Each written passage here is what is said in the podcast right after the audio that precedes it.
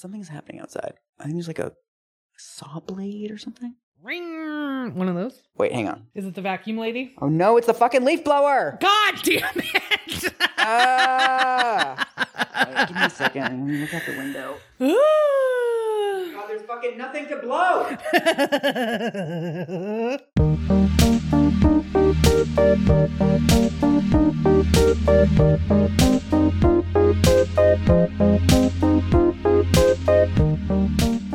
Would you like to kick us off? I spent hours thinking of one, and I could not come up with a good one. I was gonna say, God knows we've had the fucking time in the lead up to this episode. I have postponed this one two times, I think. but that makes this one worse. Uh oh. That's not good. you don't want people to know how much time you had? I actually had time to think about it. Uh, welcome to Maintenance Phase, the podcast that spikes your glycemic index. No. Isn't no. that what we're talking about today? Gly- glycosis? This is, I will say, an argument that I have that is ongoing with a member of my family who says, Ooh. Oh, I can feel that that spikes my glycemic index. And my response to him is the glycemic index is a document. So what you're saying is like, my dictionary hurts. Oh. Like, I can't believe you're about to tell me that some piece of health information is false on the show. I feel betrayed. rude. Uh, I'm Michael Hobbs. I am Aubrey Gordon. If you would like to support the show, we're back to tiny repeating machine. I'm trying to do it alongside you.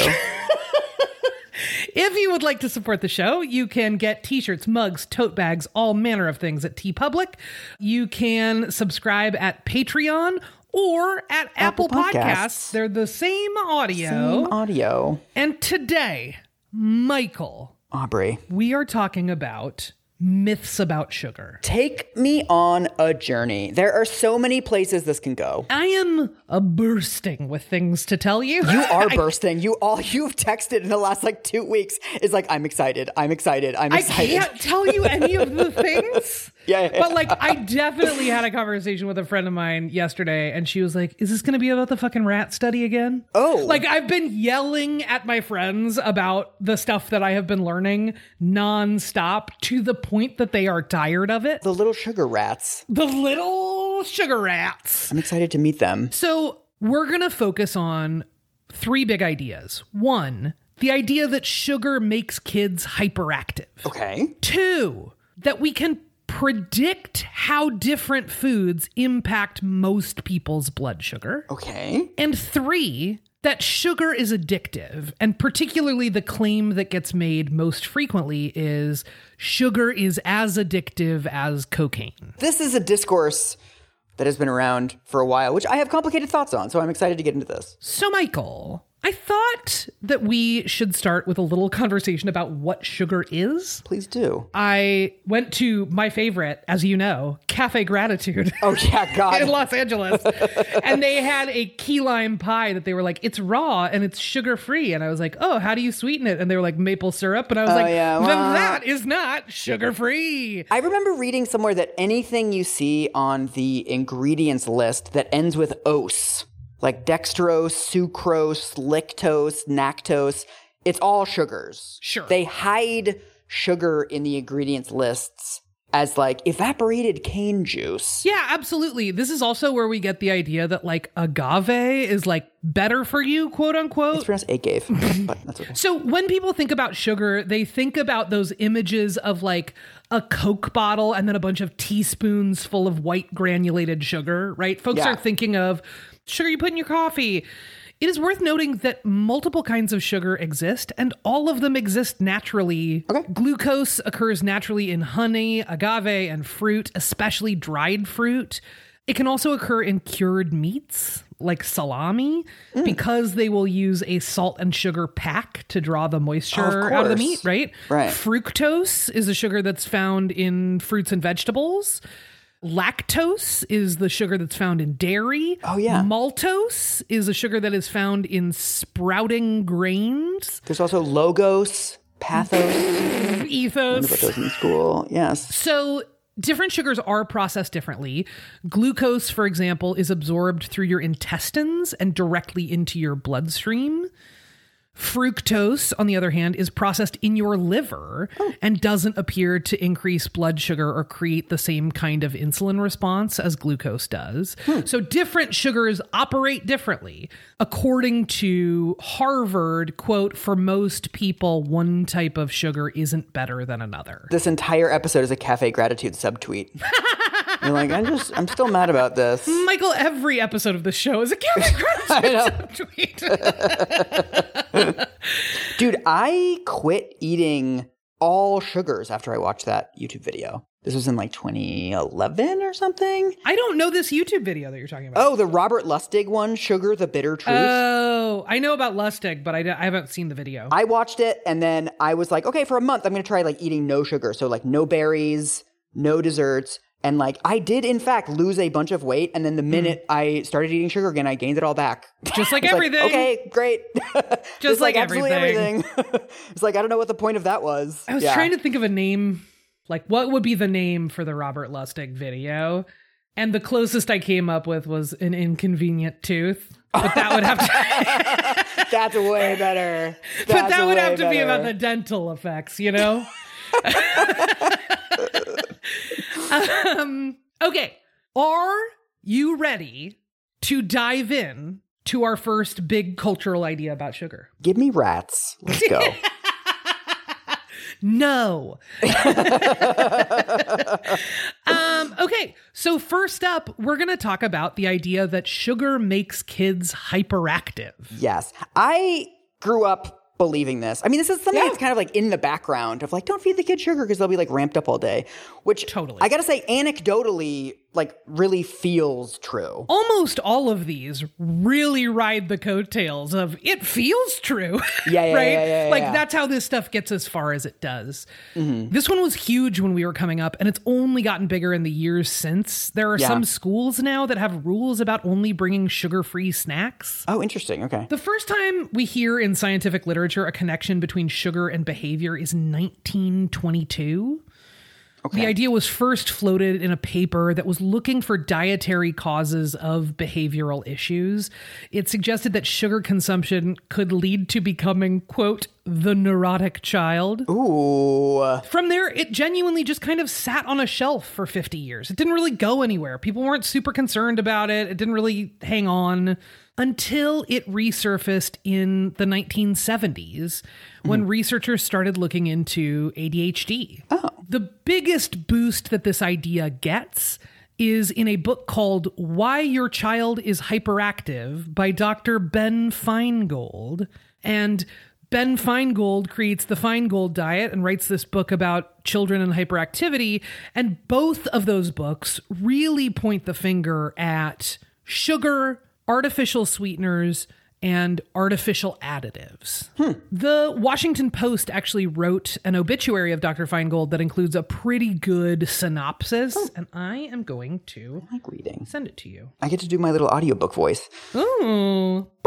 Dr. Feingold proposed that at least half of the children diagnosed as hyperactive would be helped if they eliminated factory produced soft drinks, cake, candy, pudding, processed cheeses, and luncheon meats. He also said foods such as cucumbers and many fruits containing salicit, sal- Salicylates. salicylates Yeah, there you go. contributed to hyperactivity, as did tea, mint, and wintergreen. That's a gum. he said treatment of hyperactive children with amphetamines was doubtful therapy and should be used only as last resort. Uh, so this is this dumb shit where it's like it's not the like very well established thing that your child has been diagnosed with. It's like his diet. Yeah. It's like taking baths to cure autism shit. It is sort of mobilizing parental discomfort with the idea of giving your kids drugs. Yeah. And it is sort of giving folks who have that discomfort somewhere else to go with it. And that place to go with it is no soda, no cake, no cucumbers. Cucumbers. Right? Tea. Fuck you, tea. Someone's finally saying it. The idea essentially was that eating sugar triggered insulin spikes, which led to adrenaline spikes and hyperactivity. But the data was regarded with some skepticism by other scientists because it was pretty weak, right?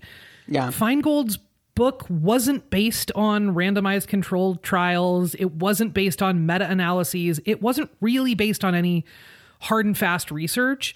It was based mostly on his own anecdotal observations in his own clinical practice as a pediatric allergist. Yeah. So the fix is kind of in on Feingold's work starting in the 80s in earnest. There's a 1983 research review in the Journal of Learning Disabilities on this idea of sort of quote unquote the Feingold hypothesis.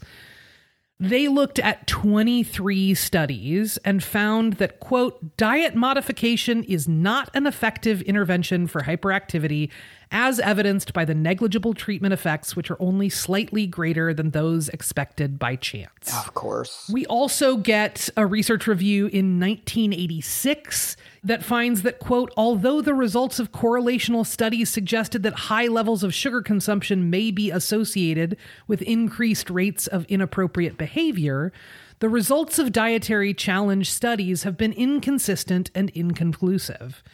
Most studies have failed to find any effects associated with sugar ingestion, and the few studies that have found effects have been as likely to find sugar improving behavior as making it worse. So does this mean the entire idea of like sugar highs and sugar making kids hyperactive is based on this idea that it causes ADHD? That is sort of the root of it, right? Hmm. And then it becomes more generalized. It sort of seeps out, it leaches out into culture more broadly, and hmm. folks develop this association that is like any high energy or frankly just like irritating behavior from kids Yeah.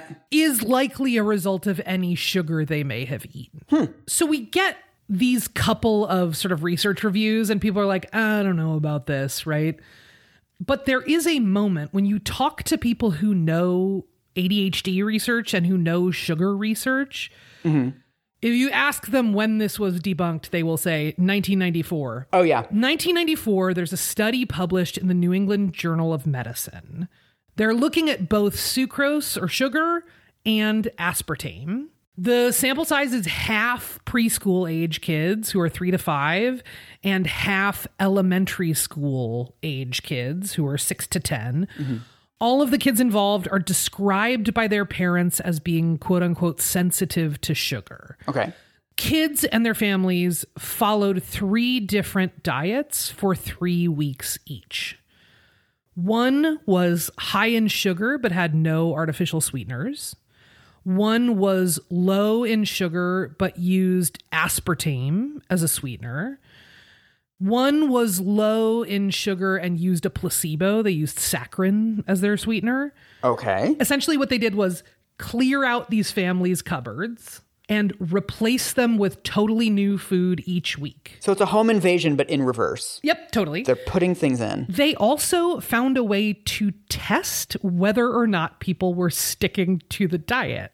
Okay. They added high amounts of ascorbic acid to the aspartame, which is vitamin C, mm-hmm. and they added high levels of riboflavin to the sucrose. Oh, and they pee tested people Right? because it all comes out in your pee. And then they would be like, okay, you really did it or you really didn't. Dude. In addition to that, they also took fasting blood work, they did behavioral assessment, and they did cognitive assessment every week of this experiment. It is kind of funny to me that they think having a good methodology will prevent like the woo woo weirdos online from still being like, oh, it causes ADHD. Are you ready for their findings? Yes, I although I think that it's it's the cucumbers. It is the cu- they didn't cut out cucumbers. Actually, the cucumbers. They found that neither sugar nor aspartame, quote, adversely affects the behavior or cognitive functioning of children. Okay. But they also found this quote, cognitive or behavioral differences were as likely to be found between sham diets as they were between experimental diets. And the few differences associated with the ingestion of sucrose were more consistent with a slight calming effect than with hyperactivity. Interesting. So, like, A, people were reporting bigger differences around the fake made up diets. They're like cosmetic changes. Yeah, yeah, yeah, yeah. And B, if there was any effect, it wasn't really statistically significant. Right. But it appeared that it was actually like chilling kids out a tiny bit. So give kids sugar if you want them to calm down. That's the maintenance phase endorsement. Yeah, exactly. Uh-huh. Around the same time, there is an editorial in the New England Journal of Medicine from Dr. Marcel Kinsbourne, who's a pediatric neurologist, and says that actually, like, this is kind of a chicken or the egg situation, right? Mm. Like, does sugar consumption make you less inhibited, or does disinhibition lead to an increase in sugar consumption? Right. Right. Right. And ultimately, Dr. Kinsbourne includes this pretty like mic droppy quote. He says, There is no evidence that sugar alone can turn a child with normal attention into a hyperactive child. The same applies to aspartame, which has also been suspected of causing behavior disorders in some children. Sugar clearly does not induce psychopathology, where there was none before, but it may on occasion aggravate an existing behavior disorder. Sugar free diets can be burdensome and socially inhibiting, and they should not be endorsed purely on the basis of anecdotal evidence. So basically, there might be some conditions that maybe your kid has that makes them hyperactive, but at the population level, we just can't say that there's any link between sugar and hyperactive behavior or like hyperactive disorders or other like mental conditions. Right. At this point, we're talking about 10 years of research reviews, RCTs, all of this kind of stuff that keep looking for this link and keep not finding it. Right. I remember reading a super fascinating study years ago on the effects of alcohol. Hmm. We often think that things like, you know, bar fights or kind of the way that people act when they're drunk in Western societies, we think of those as like the biological effects of alcohol. Hmm. But what this study pointed out was that alcohol effects are actually very cultural. Mm-hmm. And there's some societies where it leads to a ton of violence, and there's some societies where it doesn't. Like where it's like, hmm. I love you, man, kind of drinking. Totally. And what they said was basically there's like societal expectations about how to behave when you're drunk that actually affect your behavior when you're drunk. And I do wonder if there's something like that with sugar.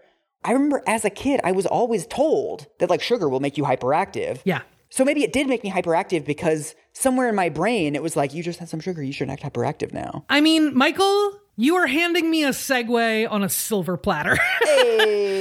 Most of the explanations that they're now exploring for this are social. Mm. One of them is that this is, a, as you noted, a self fulfilling prophecy. Parents express so much anxiety about kids' behavior around sugar that it cues kids to act that way. Children are basically that horse that tapped its foot to do math. Horse math. Like, that is one of the possible explanations here. Another of the possible explanations is like, think about where you're getting sugar when you're a kid. It's usually birthday parties, celebrations, Right. big gatherings. If you have ever seen a child at a birthday party, you know that emotions run high. Yeah. That's not sugar. That's children. But one of the most popular explanations for this is that it may actually be a response to restriction of sugar. Oh. One dietitian told the New York Times, quote, "The psychological effect of food restriction cannot be overstated. When we restrict children's access to sugar, they are naturally going to become more preoccupied with and drawn to these foods and overreact and have erratic behavior when they do get them. Hmm. It is very possible that essentially what we're seeing in like families that are nervous about sugar is that those parents are expressing a high level of anxiety around their kids having sugar. They're restricting it really heavily. Their kids are only getting it when they're in sort of social settings with other kids. Right. Like kind of all of these explanations are coming into play for some families. Dude, that's how I was with MTV. what are you talking about? we didn't have cable. And so I would Oh, go over to friends' houses and all I wanted to do was watch music videos. No, that was our family too. My parents would talk about like we can't have TV in the house. If we have TV, all we do is watch TV. Mm-hmm. And there wasn't any recognition of like when you have it all the time, the bloom is off the rose. Right. And you have actual willpower around it. I had no MTV willpower. I know I can't have this thing, so I'm going to be like a camel filling up my hump. Yeah. with TV, right? Or maybe the Bjork videos were just really good and it was worth it. I mean, the Bjork videos are good. Gondry Hive. It is worth noting, just to close out this section, that today most mainstream professional associations and health organizations do not recommend any dietary interventions for people with ADHD. There just isn't enough evidence to suggest this is an effective treatment for most kids with ADHD. kids may have ADHD and food allergies or sensitivities, but Mm-hmm. ADHD isn't treated or caused by dietary sources. Just like full stop, right? Right. And yet it is the first place that we go as a society because we think of this as like personal responsibility shit. There's always a lot of anxiety about children among like middle age and older people, just because like the mores and the music and the behavior of kids is just a total mystery to everyone who's a little bit older. Yeah. And so things like autism and ADHD, there's this little thing in the back of your little middle aged brain that goes, maybe this is fake. Yeah, absolutely. It allows people who don't have ADHD to dismiss people who do have ADHD, right? Yeah, my my kids don't have ADHD. Yeah, absolutely. Probably just the cucumbers or something. uh Michael, Aubrey, are you ready for our next big idea about sugar? I want the rats. Give me the rats. I'm here for the rats. The next big idea we're going to dig into is the idea that we can predict how different foods impact most people's blood sugar. Is this the glycemic index section? This is the glycemic index section. Thank you. I'm excited. Have you heard of the glycemic index from anybody other than me? For the last like three years, you've been talking about this constantly. Wanting to do the glycemic episode for so long. My understanding is that it's like a real thing that like certain foods spike your blood sugar and then some of them spike it more. Mm-hmm. So this is the whole thing of like eating brown rice rather than white rice and eating high mm-hmm. fiber foods rather than low fiber foods. Rather than spiking your insulin like a little Everest, they flatten the curve. Yes, they make it a little hill. Yeah, it's like a it's like the hill from the Windows desktop background. I mean, you kind of nailed it, right? The glycemic index is also where we get these like very internety kind of claims that potatoes are worse for you than a Snickers bar or an apple is worse for you than ice cream. Those are all just people parroting out results from the glycemic index, which really does rank ice cream as being a lower glycemic choice than an apple. Oh. It really does rank carrots as having more sugar than table sugar. Is that because the ice cream is has like fat mixed with sugar and so it like slows down how much it hits your body? You're skipping ahead, Michael. Mm-hmm. Could you stop skipping ahead? A lot of people seem to think that our show is like scripted. What? They think this whole thing is fake. and it's like, no, really, I really don't know where Aubrey's going with this, which is why I keep ruining the episodes. yeah, totally. That's why we both keep doing it. I know. So, just to get into like the next level of detail with the glycemic index, it's basically a scale that is plotted from 0 to a 100, right? Okay. The guy who created the glycemic index is a Welsh physician and sixth generation doctor named David Jenkins. He went to Oxford. He's invested into the Order of Canada for his contributions as a nutrition scientist. Here is the study design for coming up with the initial glycemic index. This is published for the first time in 1981. They have volunteers fast for 12 hours, as you do with mm-hmm. fasting blood work, right? He would then feed a group of volunteers one food on its own Okay. just potato or just strawberries or just milk. Okay. And then two hours later, he would measure their blood sugar to see how that food had impacted their blood sugar. Okay. This is where we get to the first problem with this study. Would you like to guess how big the groups of volunteers were for each of these foods? Oh, is it like two people and one's like his cousin or something? Five to 10 people. And is there big variation between the people and how much it's spiking it? Totally, there's individual variance. The other part of the study design is the way that they are feeding people these foods isn't you're eating a potato or an apple. They want to have the same quantity of carbohydrate. Oh. so they're okay. feeding people 50 grams of carbohydrate in a given food. Wait, wha how much is 50 grams of carbs? Is that like more than we would typically eat in a day? Oh my God, Michael, here are some examples. A small bottle of Coke, like 16 ounces of Coke, 50 grams of carbs. Okay. A cup of white rice, 50 grams of carbs. 10 cups of popcorn, Okay. 50 grams of carbs.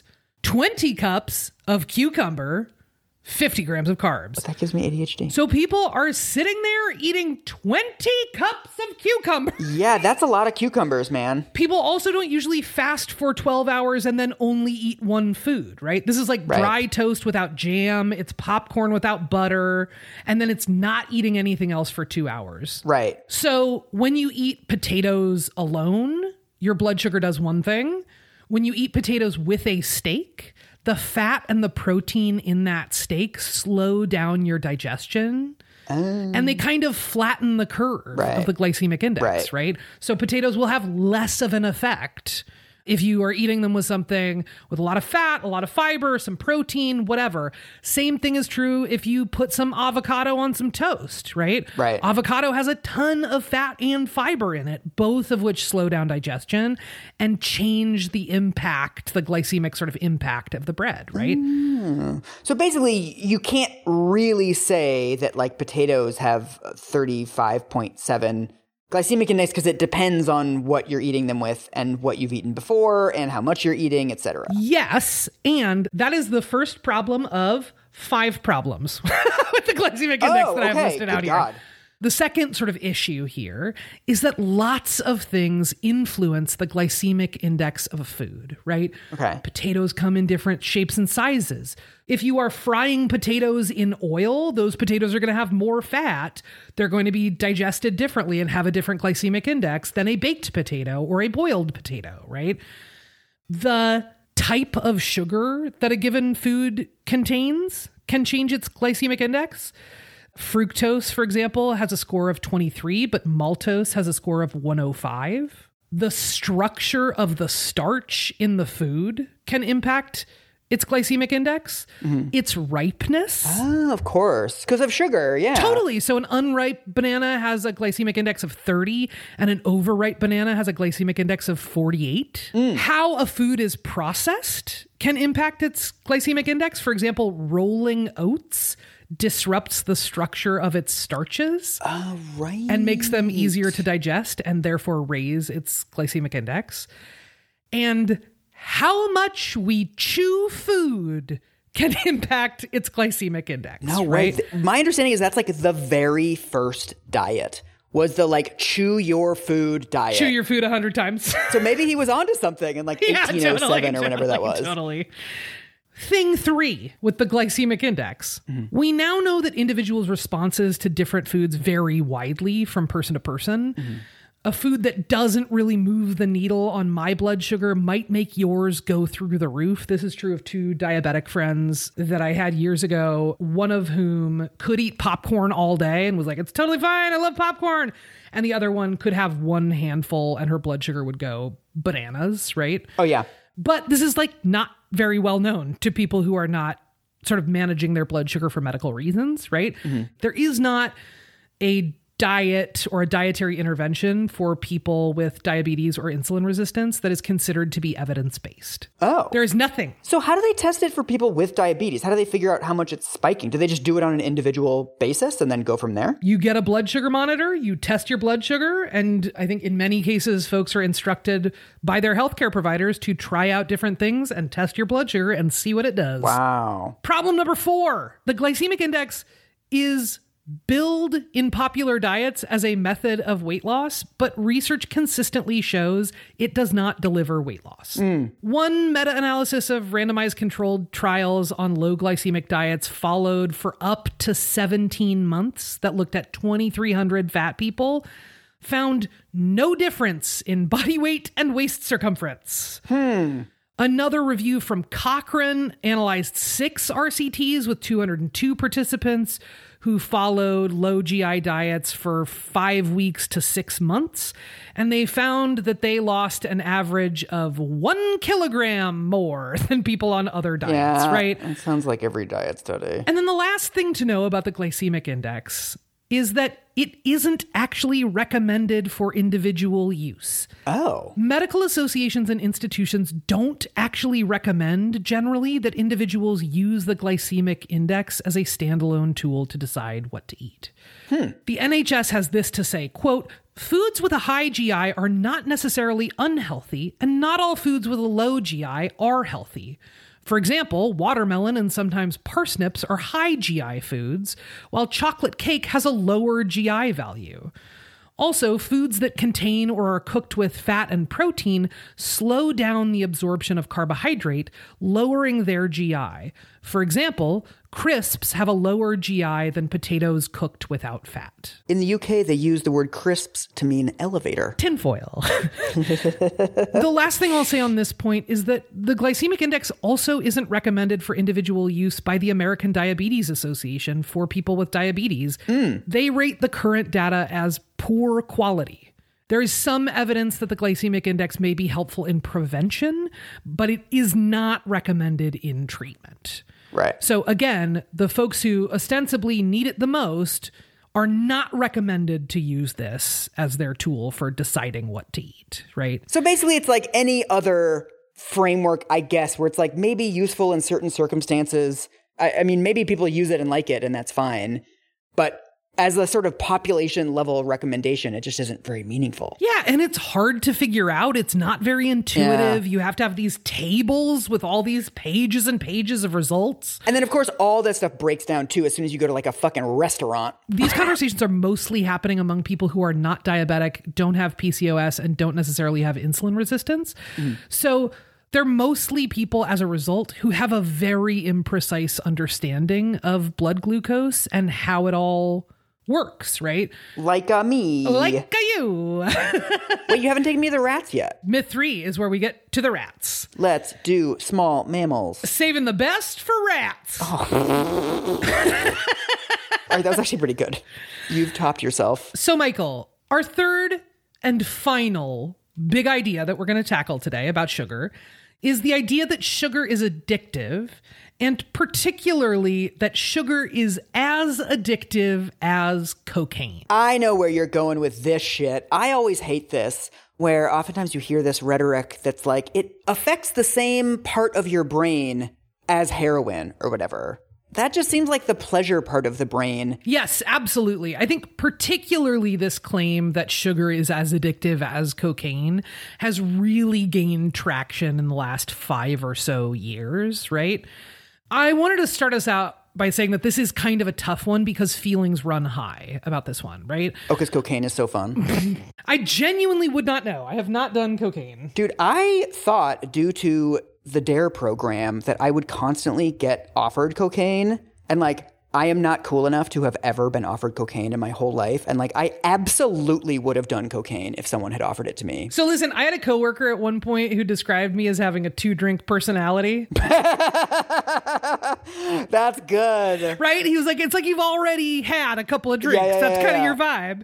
Yeah. I might say there is already a whisper of cocaine in your default setting, right? Yeah, a little so bit. turning up the volume on that is Yeah. really something. Imagine my little voice and personality. So I sent you a little clip of how this is getting sort of billed in mainstream media outlets. This is a clip from Good Morning America from about two years ago. The fucking title is Studies Show Added Sugar Can Be Just as Addictive as Street Drugs. Street drugs! Again, I'm livid that I've never been offered cocaine on the street.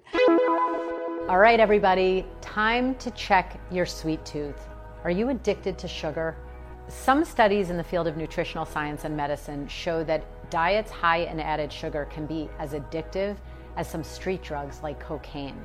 So, cutting added sugar from your diet if you're consuming too much can have some powerful and significant and positive effects on your overall health. There's actually been a very significant body of medical research, nutritional science research that shows using a test called a functional MRI that when people ingest foods that are high in added sugar, that the same part of their brain that gets stimulated when they get exposed to cocaine also gets triggered and stimulated with foods that are high in added sugars. In general, the more added sugar in a food, the more that brain reward center will be triggered, making you want more and more of it. Okay, so I should stop doing cocaine and I should stop eating sugar. And if I stop eating sugar, that'll have the same benefits as cocaine. We should say that the research that exists around sugar and the dangers of sugar are all about added sugars.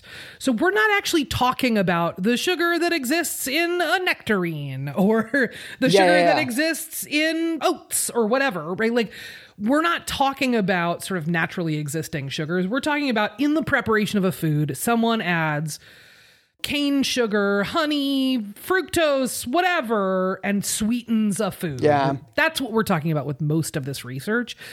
But we're not very good at making those distinctions individually, and it has allowed quite a few diets and quite a few spurious claims about any form of sugar. Right. This is a tough one because, again, like feelings run high here. I know and love a number of people who consider themselves, like deeply consider themselves to be addicted to sugar. I also know and love people who are in recovery from addiction to drugs and alcohol who are profoundly frustrated with this discourse around sugar addiction. Mm. My goal here isn't to get in between anyone and their understanding of their own body, but to take a look at what the research says about this thing that's popping up more and more as kind of a buzzword and a really snappy kind of claim. Right. Right. I think one of the problems is that the term addicted has a bunch of like different kind of individual and social meanings and also mm-hmm. has this element of physiological addiction like you go through like actual withdrawals but mm-hmm. then there's also psychological addiction. Mm-hmm. Like i i remember years ago i interviewed a psychologist about sex addiction. Hmm. And what he said is that like on some level you can get addicted to anything. Like you can get hmm. addicted to skiing to the point where it disrupts your work life and your social life. And that's a real thing. And you don't want to take that away from people if they say that they're addicted to something. But it's also distinct from physiological symptoms of addiction Yeah, absolutely. I mean, like, there are lots of ways to talk about addiction and dependency, mm. and sugar addiction as a concept in the research is debated. Mm-hmm. There was one 2016 review in the European Journal of Nutrition that reviewed the available data, and here is what they said. I'm sending you a brick. it says we find little evidence to support sugar addiction in humans and findings from the animal literature suggest that addiction like behaviors such as binging occur only in the context of intermittent access to sugar not the neurochemical effects of sugar Oh, okay. So we don't find it in humans, and when we find it in animals, it's like if you restrict their sugar intake for a while, then they kind of like binge on it when they finally get access to it. Right. So that's a 2016 review. Here's a 2018 review from the British Journal of Sports Medicine. It says consuming sugar produces effects similar to that of cocaine, altering mood, possibly through its ability to induce reward and pleasure, leading to the seeking out of sugar. It's not a great sentence. It's not a great sentence. That's true. When this study came out, one of the authors went even further and told The Guardian, quote, in animals, it is actually more addictive than even cocaine. So sugar is pretty much probably the most consumed addictive substance around the world, and it is wreaking havoc on our health. Okay. That 2018 meta analysis that says sugar is as addictive as cocaine mm-hmm. Led to really significant backlash with nutrition researchers. Oh, yeah. But the soundbite, sugar is as addictive as cocaine, made it much further than the backlash, which is like more hmm. nuanced, more reasoned. You have to talk to more people versus like somebody makes a graphic on Instagram and is like, sugar's as addictive as cocaine, and it gets Yeah. shared a hundred thousand times, and then there you are, right? Here is what appears to have happened. Okay. It appears that the authors of the 2018 study may have straight up misunderstood the animal studies. Oh. Those studies restricted rats to having sugar for two hours every day. Okay. But when you take away the restriction, the quote unquote addictive behaviors also went away. Oh. Okay. The rats did the same thing. They had the same quote unquote addictive behaviors for saccharin, for the artificial sweetener. Oh. So this appears to be about sweetness, not about sugar per se. Oh, like the taste sensation. In this study, rats were offered sugar water, saccharin water, or cocaine water. Dude, seriously? yeah. I've never been offered that either. I'm livid. These rats are offered these different things and then they're given levers, right, to get more of the thing. Right. And the evidence here is the sugar rats wanted the most of the sugar, but also so did the saccharin rats. And the cocaine rats didn't necessarily want a huge amount of cocaine water. The cocaine rats were too busy explaining the podcast they're about to launch. There's a piece in The Guardian about this called Is Sugar Really as Addictive as Cocaine? Scientists row over effect on body and brain. Row was invented to help headline writers fit their headlines. In this piece, they talked to a Cambridge psychiatrist who was like, Yeah, I mean, rats are going to eat food and not cocaine? Fair point, Cambridge psychologist. yeah, man. Yep. I should say that this one is debated in part because the data just isn't there yet. Multiple reviews on this topic describe the data as nascent or in its infancy. Right. Many of the studies that we're talking about are mouse and rat studies, they're animal mm-hmm. studies. There are some human studies, but not as many as there are rat studies. Mm. It's also debated because dopamine and brain response alone may not actually constitute the same kind of dependency as drugs or alcohol. The core argument about sugar addiction is that sugar consumption leads to dopamine release, lighting up the same part of our brain as drug use. As you noted, that is kind of just a pleasure center of the brain. Yeah. Sugar has a little bit more of an impact, right? Like it it creates more of that response, but lots of foods create that response in your brain, right? Hmm. It appears that drugs like cocaine, like heroin, like opiates sort of writ large actually hijack the controls of that reward center and make it stop working or work less effectively over time. We don't really have data that shows that with sugar. I get a dopamine response every time I get a poke on Facebook. Who's poking? Are we getting in the time machine going back to 2007? I wanted to see what reaction that would get from you. nothing. You gave me nothing. I gave you nothing. I have nothing to say about pokes. this episode has about 1 million sources, but there are two books that were particularly helpful, and both of them are forthcoming later this year. oh, how did you read them? How did you get these? I'm fancy. Uh, because of our show, people sometimes email us and say, Hey, do you want to read this book before it comes out? And I say, Yes. Will you open those emails? I do not open those emails. Also, one of them is a book that I read and ended up blurbing because I liked it so much. What you read? wow. Betrayal. Like a chump. wow. Um, so those two books that are coming out later this year um, are Fat Talk: Parenting in the Age of Diet Culture by Virginia Sole Smith. Oh, Virginia. Yeah. We love Virginia. Yeah. And the second is by someone I don't know.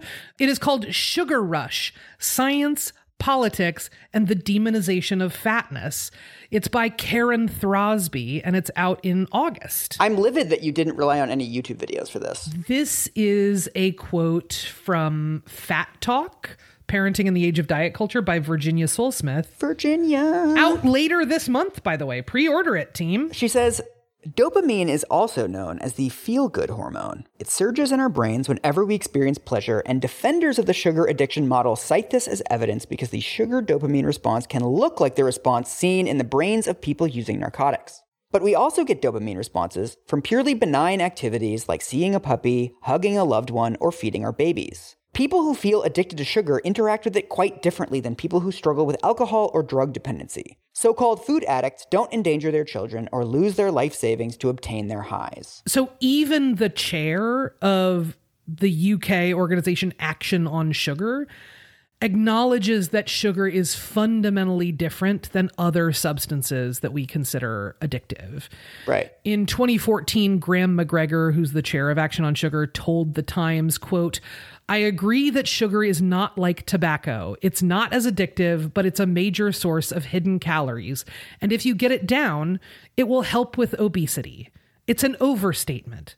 Sometimes to get your point across, you need to make it stronger. Yeah, this is the thing we've confronted a lot before, where it's like a lot of this stuff that sort of seems like scientific messaging is actually like policy messaging. Yeah, it's social. Yeah, it's designed to be rhetorical or to like reach a goal. part of what happens when you invoke an addiction model is that you also invoke all the trappings of that model, right? Right. And the main way, certainly in the US, that we engage with addiction is abstinence. Right. And it is not very feasible for people to fully abstain from all forms of sugar. And it's also not great for your body to not have any kind of glucose entering your system. Yeah. In the absence of a clear sort of scientific consensus here, our cultural attitudes about sugar and addiction both have sort of moved in hard to like fill the gap, right? Mm-hmm. Sugar has long been discussed as a possible sort of dietary cause of people getting fat. It's been long discussed as a dietary cause of people getting diabetes, all kinds of stuff that we heavily stigmatize. Mm. Addiction is also something that we heavily stigmatize, right? Right. So when someone proposed that sugar was addictive, it reinforced two very deeply held sets of biased beliefs that fat people can't control themselves and that addicts are sort of like wretched and to be pitied and don't have self-control and they sort of did it to themselves sort of the vibe right with addiction Yeah. and what it's rhetorically trying to do is bring some of the suspicion and fear and alarmism that we bring to conversations about drugs to sugar now. But again, we don't actually have research that bears that out. We might at some point, who knows? But as it stands, we don't have research that very clearly illustrates any kind of like again scientific consensus that sugar is an addictive substance. Yeah, I don't understand why people are doing this. I think they're doing it for like marketing or like public relations purposes. Cause like it doesn't seem like it's supported by the biological evidence at all. It seems like they're doing this maybe as a way of like reducing stigma. Oh. Like, oh, they can't help it. They're addicted or something. But like, I, I don't think this is going to have that effect. I think this is probably coming from a similar place as the redefinition of quote unquote obesity as a disease, right? Yeah. Which is sort of the desire to garner more attention to an issue that some researchers feel like isn't getting the attention that it deserves. It's mm-hmm. messaging that's designed to kind of grab you by the lapels and shake you, right? It has the side benefit, you know, quote unquote benefit, right?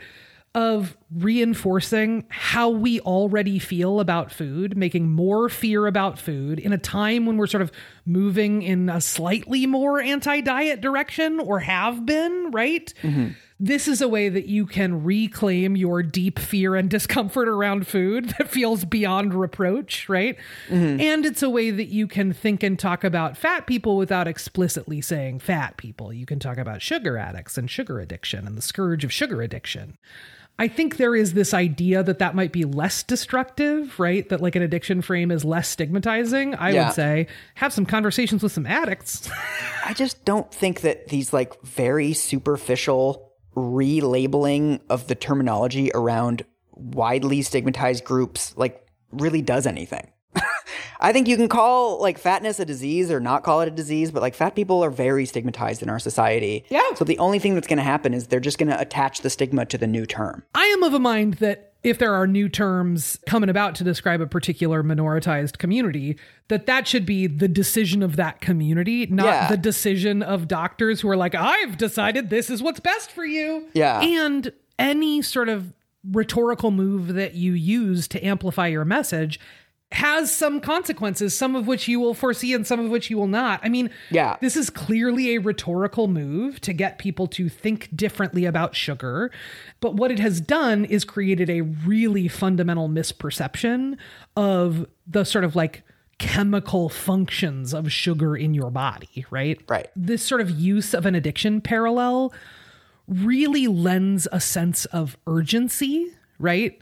That this is like a matter of life and death, that we can't fuck around. Right. And that's Right. not actually what's happening with sugar, right? Right. There is no such thing as one day you have too much sugar and then you die if you're not like diabetic or something else, right? Yeah, there's no opioid overdose analogy to sugar. Right. What we're talking about is for, say, the onset of diabetes, years and years and years of creeping up blood sugar that can be caused by lots of things. And as we learned earlier, different things for different people and different sugars for different people, right? It's caused by cucumbers. That's what I learned in the last hour. That's what you That's where we left it, right? Oh, that's Yes. why I'm fat. I keep drinking tea. Yeah.